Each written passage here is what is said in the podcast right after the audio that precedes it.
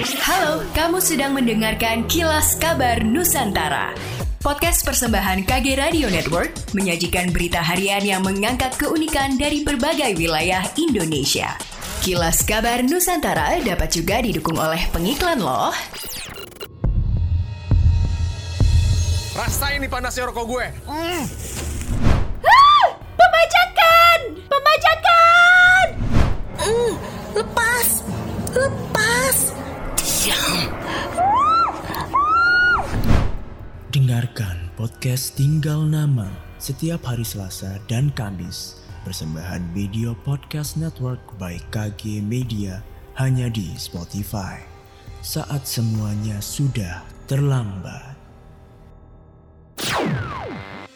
Sulawesi Selatan khususnya Kota Makassar kembali menghadapi gelombang ketiga pandemi COVID-19. Ini ditandai peningkatan kasus terkonfirmasi positif yang mencapai ribuan perharinya. Kendati demikian, Dinas Pendidikan Sulsel enggan kembali menerapkan sekolah daring. PLT Kepala Dinas Pendidikan Sulsel Imran Jausi mengatakan pihaknya memberikan keleluasaan kepada kepala sekolah untuk memilih metode pembelajaran sesuai kondisi yang ada. Namun sebelumnya pihak sekolah harus berkoordinasi dengan Satgas COVID-19 Sulsel. Jika tidak ada kasus COVID yang muncul, maka pembelajaran tatap muka bisa tetap dilaksanakan. Namun jika terdapat kasus maka pihak sekolah wajib segera mengambil langkah antisipasi.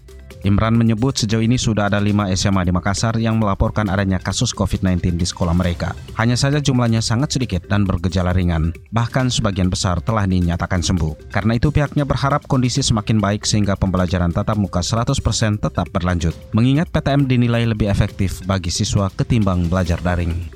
Tingginya permohonan untuk membuat kartu tanda penduduk elektronik KTPL membuat ketersediaan belangko menipis. Wali Kota Surabaya Eri Cahyadi menginstruksikan jajaran Dispenduk Capil untuk menerbitkan surat keterangan atau suket pengganti. Suket berfungsi sebagai pengganti sementara KTPL dengan masa berlaku 14 hari hingga awal Maret 2022. Dispenduk Capil Kota Surabaya saat ini telah mengirimkan kurang lebih 10.000 suket, sementara KTPL yang harus diselesaikan hingga dua pekan ke depan mencapai 15.000 KTPL. Menipisnya ketersediaan belangko ini disebabkan oleh tingginya permintaan pembuatan KTPL, baik KTPL baru cetak untuk usia 17 tahun, hilang ataupun rusak karena dalam sehari ada 800 sampai 1000 permintaan pembuatan KTPL. Kebakaran terjadi di pesantren Miftakul Khoirot, Desa Manggung Jaya, Kabupaten Karawang kemarin. Kebakaran diduga bermula dari adanya percikan api di kipas angin hingga menyambar ke kasur. Akibat kejadian itu, delapan orang santri meninggal dan dua terluka. Api berhasil dipadamkan setelah tiga unit mobil pemadam kebakaran dari BPBD Karawang dan Pertamina diterjunkan. Demikianlah kilas kabar Nusantara pagi ini.